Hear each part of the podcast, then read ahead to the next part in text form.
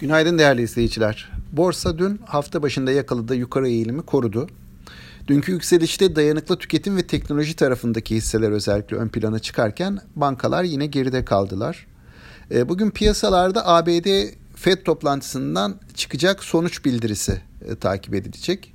E, bunu takip ed bunu takiben yarın Türkiye Cumhuriyeti Merkez Bankası'nın ikinci enflasyon raporu yine izlenecek. Ayrıca pazartesi günde Nisan ayı enflasyon verileri geliyor. Bunlar piyasanın önümüzdeki 3-4 günlük vadede gündemini belirleyecek konular.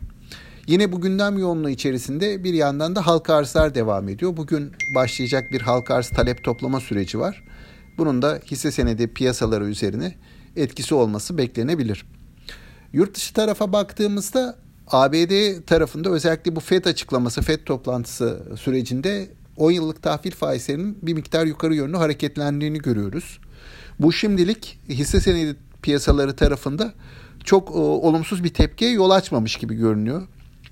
Ama önümüzdeki günlerde bu eğilimin devam etmesi, ABD dolarının güçlenmesi, e, gelişmekte olan piyasa borsaları veya ekonomileri, aktifleri için e, bir miktar zayıflama endişesi doğurabilir. Buna da dikkat edilmeli.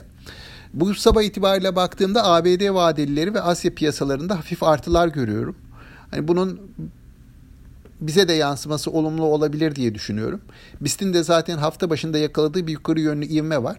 Benim tahminim hani e, yurt dışı taraf bozmadıkça bu ivmenin korunmaya çalışılacağı yönünde. Dolayısıyla bugün de hafif yukarı yönlü bir açılışla güne başlanmasını bekliyorum.